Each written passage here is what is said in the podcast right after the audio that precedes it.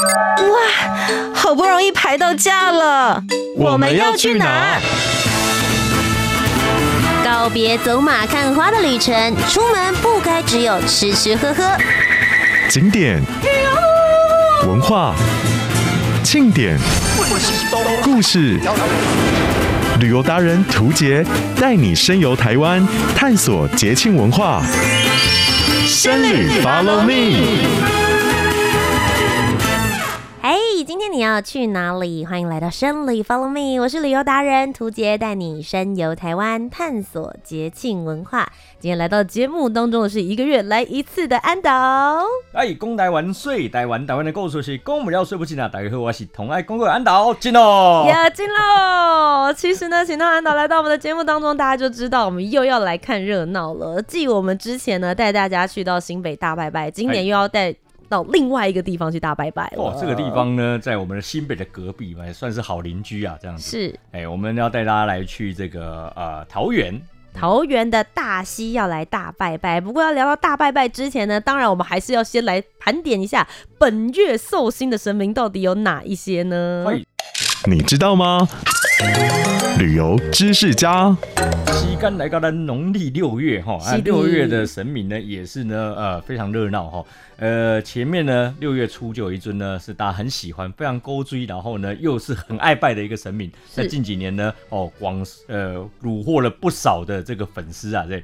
对，六月初六呢，就是那虎牙公圣诞呐。是的，是我们的虎爷，应该可以算是人气蛮高的吧？对对对，因为人公拜虎牙，虎牙哈，所以呢，如果想要求财发财的话呢，就要来拜虎爷这样。是拜虎爷的话，是要准备什么鸡蛋吗？如果是我的话，我会想到这个 啊，对，是必须的哈，因为人家说虎爷他还是动物灵嘛，嗯、虽然说他成神，可是呢，还是保有他的兽性，所以在拜的时候呢，会用这个哦，不管生鸡蛋或熟鸡蛋哦，都是呢哦，对虎爷的一个尊重，那还会有人拜，比如说像猪肉哦，嗯、那或者是有些人会拿鸡蛋、猪肉跟豆干哦，又是一个小三生的概念。OK，、欸、大家就可以带去祝虎爷生日快乐，是我们六月初六这一天。是的。那再来呢？还有接下来的寿星是我们六月十一号的田都元帅圣诞了。哎，田都元帅最主要他其实是拜什么的呢？哦，这个就是我们的祖师爷了。嗯、我们这个拍戏呀、啊、拍节目的，或者是演艺人员的周叔牙哈。嗯，因为田都元帅呢，以前是这个戏曲之神。哦，所以呢，演戏的或者是的，也会登台演出的都很重视哦，都拜他这样子。嗯、我之前节目访谈的时候有访到一组是寡喜，就是他在唱歌仔戏的，哎、欸，他们家其实就是拜田都元帅，甚至整个团里面也会自己有一个供奉一尊。对，那有些人说田都元帅他不只是戏剧之神，他也是音乐之神哦，因为他在世的时候他是宫廷的这个呃乐师。乐师对，哎、嗯，那当然除了。田都元帅是音乐之神之外，还有另外一尊也是音乐之神，也在隔两天、嗯、哦，也生日的。哦，是他好朋友，我们六月二十四号生日的呢，西秦王爷是西秦王爷，所以也是音乐方面的。对，西秦王爷其实呢的西秦王爷跟田都元帅算是一胚啦。哦，因为呢，呃，当初这个传说西秦王爷就是唐明皇哦，他热爱音律。所以呢，他知道呢，宫廷的乐师里面有一个哦，田都元帅这个这个这一号人物之后，他呢非常的很会谱曲，所以他就跟他非常麻吉这样，嗯、甚至呢哦，就是有点麻吉到已经没有君臣之分了。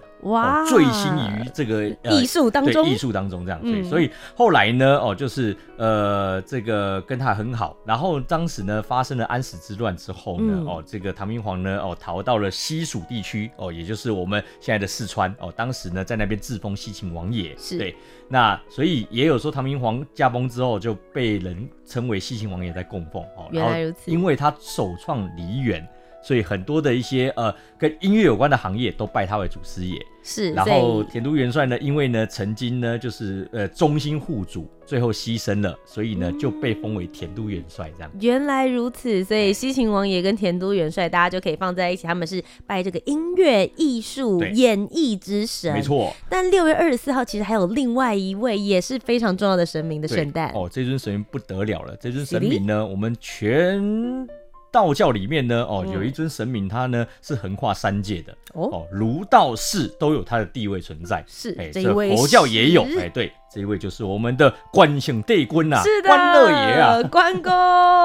对，哎、欸，真的哎，就就算大家平常好像没有什么特殊的宗教信仰的话，你在这个历史啊、小说等等，一定都会看到他。你要想在历史的洪流当中找不到关公的身影，是非常难的一件事情。是，而且关公其实他庇佑的方面也非常广，对不对？对，所以有人说他是读书之神哦，因为他夜读春秋嘛，这样然后呢，也有人说他是战神哦，因为他的武功高强。对，也有人说他是生意之神，因为他善理财，这样是哦。所以呢，反正能举凡想得到的事情，他好像都很厉害。他好像都可以做，你想得到的，你有需求的都可以去找他。对对对对对，我记得之前好像有人跟我讲说说，哎、欸，你最近可能犯小人这样子，交到不好的朋友。嗯、对，他就说，哎、欸，也可以去找他说，希望可以找到一个呃跟他一样忠肝义胆、非常具有正义之心的朋友，也可以，也很值得找他。这些在虎爷啦、田都元帅、西秦王爷之下呢，我们来讲的就是我们的关公圣诞啦。是的，所以今天呢，接下来就要带着所有的小旅客们，我们一起来到桃园大溪大拜拜。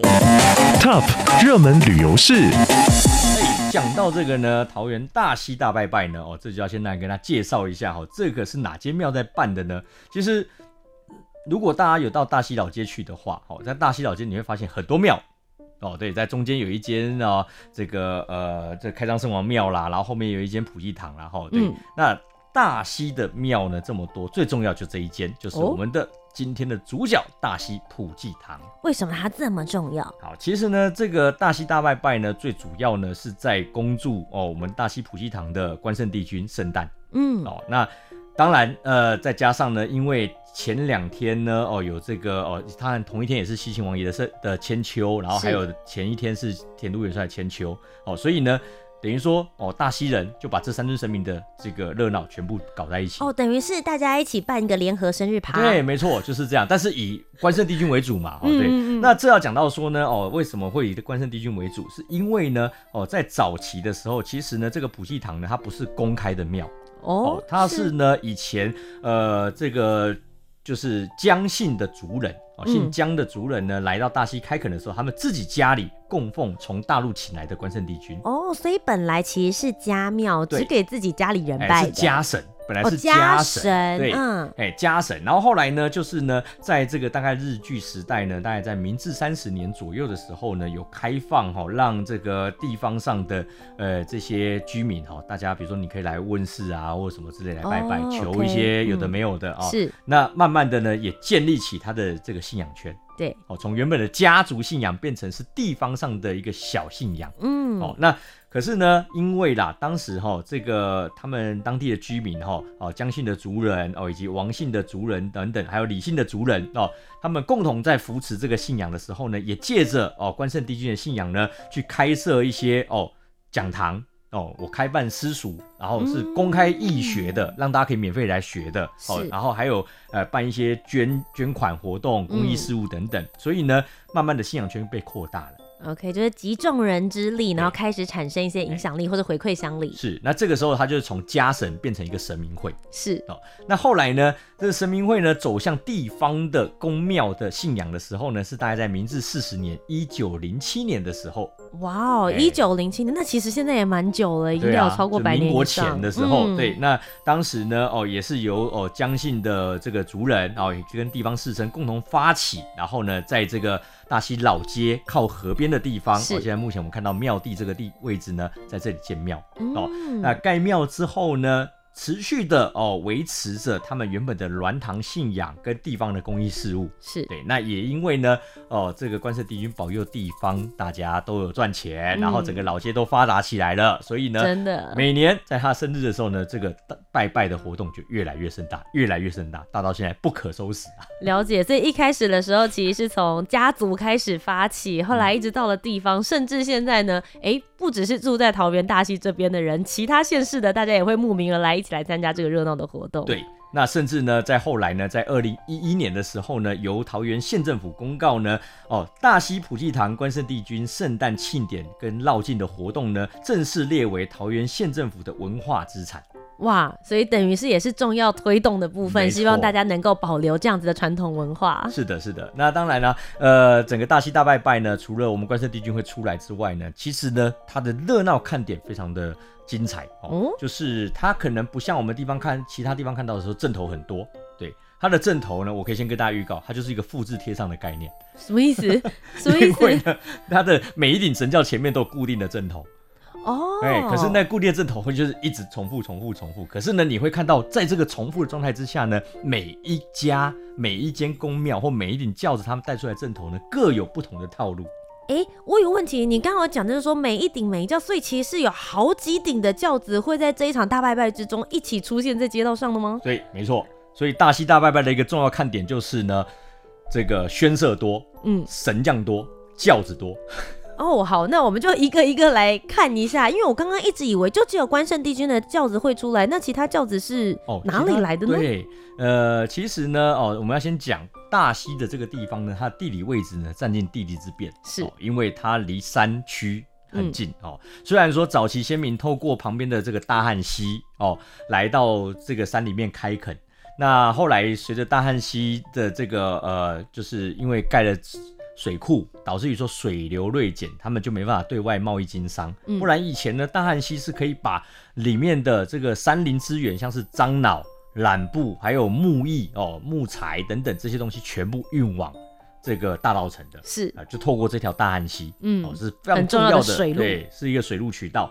那所以在这里呢，你就会发现它木头类的工作占很大，嗯，哦，伐木工，然后木雕师傅，哦，雕神像、雕神桌的、雕家具的等等，哎、哦，都在这边，欸、在这边工艺之大成。哎，没错。所以呢，在大溪，现在大家如果去那边逛的话，会看到有一个什么桃园大溪木艺博物馆，哦，嗯、对，但是呢，积累了这一些木工啊、呃、木呃木艺师的作品，然后呢，嗯、还有他们的一个共同展演的空间，是。对。那也因为呢，有这样的状态之下呢，他们生意都赚钱了，那就会有很多有钱人。那以前的有钱人最大的娱乐就是看戏、听戏跟学唱戏。哦，哎，所以你会发现呢，早期在台湾如果有身份地位的人，他一定养一个戏班或乐班。我直接自己养一个自己养啊，对啊，比如说像是雾峰林家有个大花厅，是。他大花厅不是请别人来演哦，是他自己林家里面就有戏班，自己可以演，我老爷就可以点，我今天晚上想看什么戏，还可以帮我演出。天呐，哦，那真的是大富大贵的人家哎，就是这样。然后我今天晚上想听什么歌来，不然点歌歌单开出来之后，他们就开始准备演奏。这感觉很像皇帝才有办法做的事情，但他们自己也有。我告诉你，以前台湾的这些员外老爷们玩的可嗨了。哇，所以哎，那这些戏班跟这些音乐的这些乐师们，就是被他养起来之后，每一个人每一家都有自己家的特色。对，那所以呢，像现在大溪哦，光是北管宣社就有三十多团。其实就是从以前那些大户人家，这是繁繁衍出来的，分出来的，分出来的，对。哦。就是这样，原来如此。大户人家没落，但是这个北管曲艺不能没落啊，就继续往外往民间拓展，然后继续繁衍这样。所以你刚刚讲到第一个是这个宣社多，对，就是讲到这个原因。哎，然后呢，在神神教多呢，是因为他们哦，这些宣社都有供奉他们的祖师爷嘛，不管是西秦王爷，或者是田都元帅，甚至他们可能有些是依偎在庙里面的，是哦，比如说可能靠在这个哦，呃，可能某一间庙，那我就是以他的庙的神明为主，嗯，哦，对，那所以就会有妈。祖啊，王爷啊，等等，哦，甚至还有这有些大户人家遗留后代的，嗯、那我家神也可以出来引，反正我有钱嘛，我就有一顶轿子，是对，所以呢，就会有宣社再加这些神教。哦，原来如此，这也可以理解为什么就是。田都元帅跟西秦王爷为什么也会被他们说？哎、欸，我们也可以一起来热闹，因为对他们来说也是非常重要的祖师爷。因为他也是宣设这些乐师跟演艺人员的祖师爷嘛。嗯、是。那再来一个最重要的重点，就是他神将多啊。神将多，我觉得前面两个我现在已经可以理解他的原因了，但神将的部分是怎么一回事呢？好，因为刚才前面讲到嘛，这边临近山林资源，所以有很多的木头，取之不竭，用之不尽。是对。那为了要表演好，为了要热闹，除了演奏音乐之外，其实早期呢，在北部呢的正头界呢，有发生了一个现象，就是呢，所有的宣社在拼场面的时候，他们会就是我一开始跟你比的是音乐，嗯，好，比如说互相 battle 一下，看谁能够被雷被对方拉走他的这个呃音音律或者节奏，对对节奏之类的。嗯、那比到不能再比之后呢，开始比装备。什么装备呢？就是啊，我有木雕的这个哦骨架，哦木雕的罗架，甚至我有绣旗、彩排，然后花车等等。哇，那大溪这边就有这这么多天然的木头，就可以让他们雕啊。对，那雕完之后呢？雕不够，因为大家都木匠师傅嘛，对不对？那你雕的跟我雕的都同一个师傅出来的，嗯、除了在这地方变之外，后来就开始了玩到神将上面去了，我开始装大神郎啊。大型的神偶，因为你会雕这个木匠，雕个布袋戏偶或傀儡不是问题嘛，是。开始把它越做越大，然后呢就雕个神将出来，哎，然后呢，那这个神将呢就开始呢，哦，比如说关公旁边的部将就是关平将军跟周仓将军，嗯、我先雕出来，那开始后面呢再有什么哦，比如说他的这个女儿关凤将军啊之类的，甚至哎妈祖庙呢我就雕个千里眼顺风耳，哦王爷庙我就雕个七爷八爷，哎神将就越来越多越来越多，哎我看他雕了，我明年我也要。然后呢？而且你要知道，这个神将他除了那个头是木雕的之外，他的衣服是刺绣，帽子是紫帽或者是铜是银帽，所以他是集所有的工艺之大成。是，对，不是说你有钱就好，你还要找到厉害的师傅去帮你组装成这一尊神将。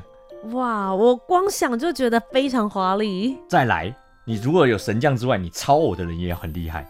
对。对，大家在拼我能够扛多久不换人呐、啊，或者是我能够有各种很厉害的脚步啊，跟你不一样的啊，我拜庙的方式就是比你强啊，这样子，哎、嗯、对，然后神将一那个手晃的比你高啊，竞争意识很强烈，就是、大家。对，哎，所以呢，大溪呢也因为这个哈、哦，他们有天然资源，然后衍生出了这些东西之后呢，嗯、后来也被人家冠上了大溪神将窟的美名啊。哦，神将窟，因为就像你说的，每一个人大家都不服输嘛，对对对对对，对，想说我也可以做出更好、更精致、雕花更完美的。对，那其实呢，在北部地区的话，讲到神将窟，北部地区有三大神将窟哦。对，这三大神将窟都跟它的原物料有关系。是，所以刚刚讲到大溪是木头，是木头。对，嗯、那再来一个就是泸州。泸州，哎，泸州的话呢，它不是原物料，它是师傅多。哦，雕刻师傅也多，因为后来有一些漳州师傅来到泸州发展，所以呢，他就是像大溪这里是泉州师傅，嗯、哦，然后呢，像泸州那边是漳州师傅，漳州师傅，对，然后呢，再来宜兰也是神将窟，哦，对，因为宜兰有绣庄，绣庄，对，就是绣这些呃刺绣嘛，然后做这个大神呃大神阿的衣服的，对，是，哎，所以呢，这三个地方就是以前的神将窟，是。专门在这边比拼比美的，所有的雕工啊，还有刺绣到底有多精致？对，而且这三个地方，像泸州、大溪跟宜兰，宣色也很多。嗯，对，因为大呃大神将跟这些神偶神将，就是跟宣色是结合在一起，分不开的。他们要一起出门。神将如果单走在路上，你会觉得很单调，但是前面有北管在带音乐的话，就很热闹。这样对，所以他们是一胚的，也是要结合在一起一起走的。那所以呢，呃，在大溪，如果你要看大拜拜的话，嗯，基本上你站在大溪老街，你就会看到整排的神将在那边。排排站，好精彩哦！所以其实对于当地人来说，这个就是第二个过年了，对不对？搞不好比过年还精彩。然后过年哦，基本上以大西人来讲，是你过年可以不回来没关系。哎，六二四不回来，你试试看。每一个人都一定要回家看这个非常重要的盛典。对。但我觉得其实大溪大拜拜对我来说，我对他的印象会觉得近年来做的稍微比较有现代感，比较潮，也比较设计感一些些了。哦、对啊，嗯，嗯，不得不说呢，大溪的这些呃在地居民哦，对于他们的文化呢哦，是真的很认真在推啊。哦，你不然的话，你想也不可能有三十几团，一个地方可以出到三十几团的玄色跟神将团。真的很惊人。你我一个地方大概有个两团三团就已经不得了了。是不是啊？你除了地方上的大庙有之外，我连自己家里也可以出啊，这样。嗯，对哦。那当然，他们这几年呢，哦，慢慢的透过这个县政府的辅导哦，然后呢，有办了一些比较文青化的活动，像是大喜大喜。大喜大喜，对，这谐音听起来感觉嗯。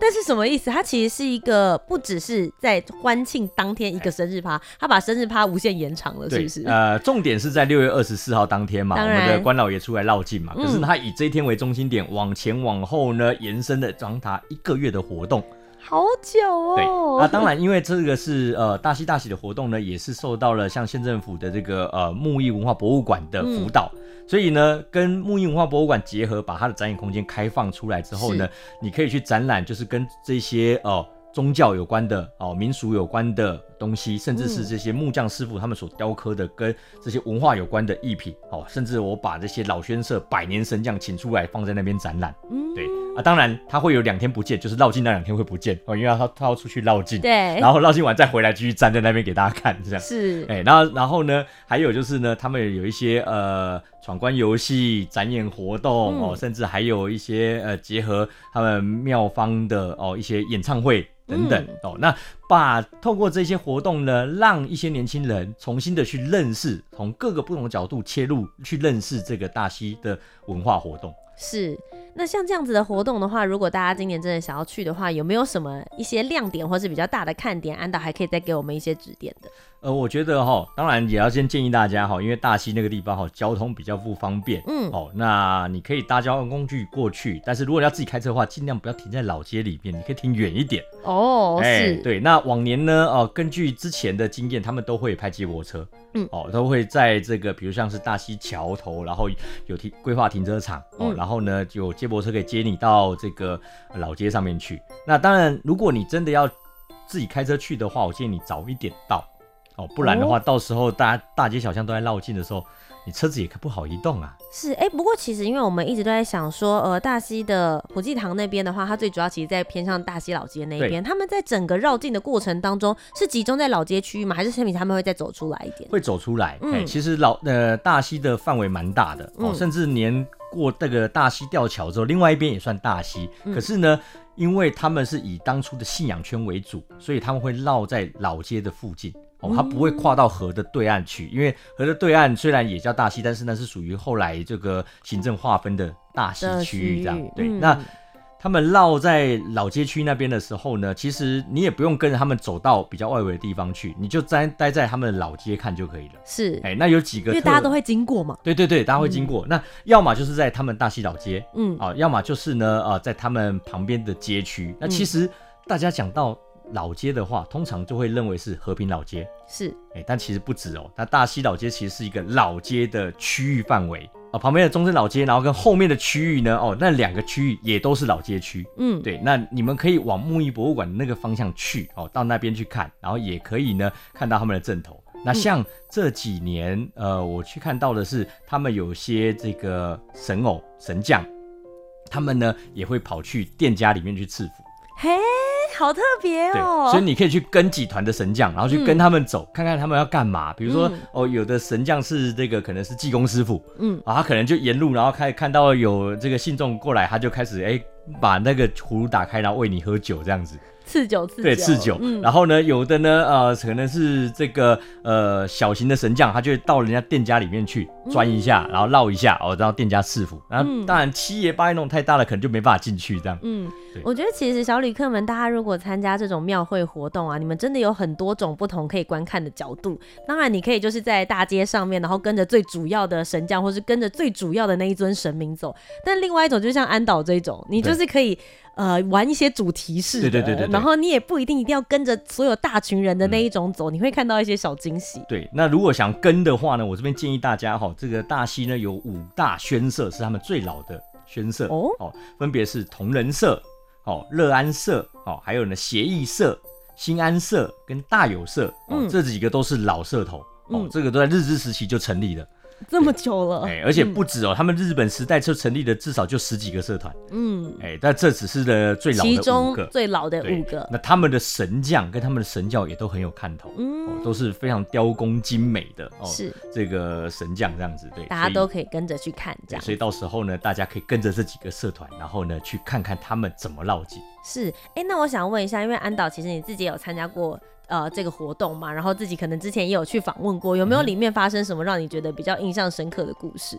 呃，以前我去拍的时候呢，有看过有一团，哦，我不确定他们今年会不会再出哦。那一团叫做大西挪德社，嗯，哎，他们就是三太子的团啊，哦，他们就有三尊三太子的神神将，是，哎，那他们的太子爷哦，那呃，应该说他们也是拜太子的神明会哦。那他们呢，太子爷会出来绕境，他们很特别的是他们会去。跟马场租一匹马，然后把他们的太子爷呢安放在那一匹马的马鞍上面，象征着就是太子爷骑马在出巡。那太会有人穿着太子爷的那个神将吗？对，有，所以会有，不是只是放那个那一尊上去而已。对，他就是他们木雕的神像会放在马背上，然后呢就代表神明出巡，所以就是真的马匹走在路上一起绕境，没错。哇塞，他们很搞刚哎，很搞刚啊。然后所以他们那一那一年他们是他们会有看到说他们有两顶轿子，是哦，一顶是人扛的轿子，一顶是这匹马。哇，很，他这种方法其实蛮吸睛的，用马来代替轿子，对，这个是很特别的。然后呢，再来呢，大西罗德社还有一个特色是呢，他们有一个昵称叫“飞天三太子”。什么意思？三太子我懂了，哦、飞天他要怎么飞呢？有一年呢，他们去这个呢，呃，新营太子宫参加这个电音三太子比赛，嗯，哦，然后他们就出了一招，后来他们把这一招呢带回到他们大溪来表演，是，就是呢，在他们的这个呃普济殿前面呢，他们会架一台吊车。然后呢，到这边来表演拜庙之后呢，会有其中一尊哦三太子呢，会跑去吊车底下去穿戴这个钢丝，然后呢，在拜庙的时候，他就从后面飞上去，然后呢，再降落在庙前面。哈，认真？对，哇塞，这个是特技表演了吧？而且更好笑的是，那个那个超偶的那个那个超神将的那一个还有巨高症。他们怎么想到这一招的？但他自己就凭着对太子爷的这个信仰的坚定，然后认为太子爷会保护他，他就这样上去了。你有看到现场吗？有有有！天哪，你当下看到的感觉是什么？有必要这么拼吗？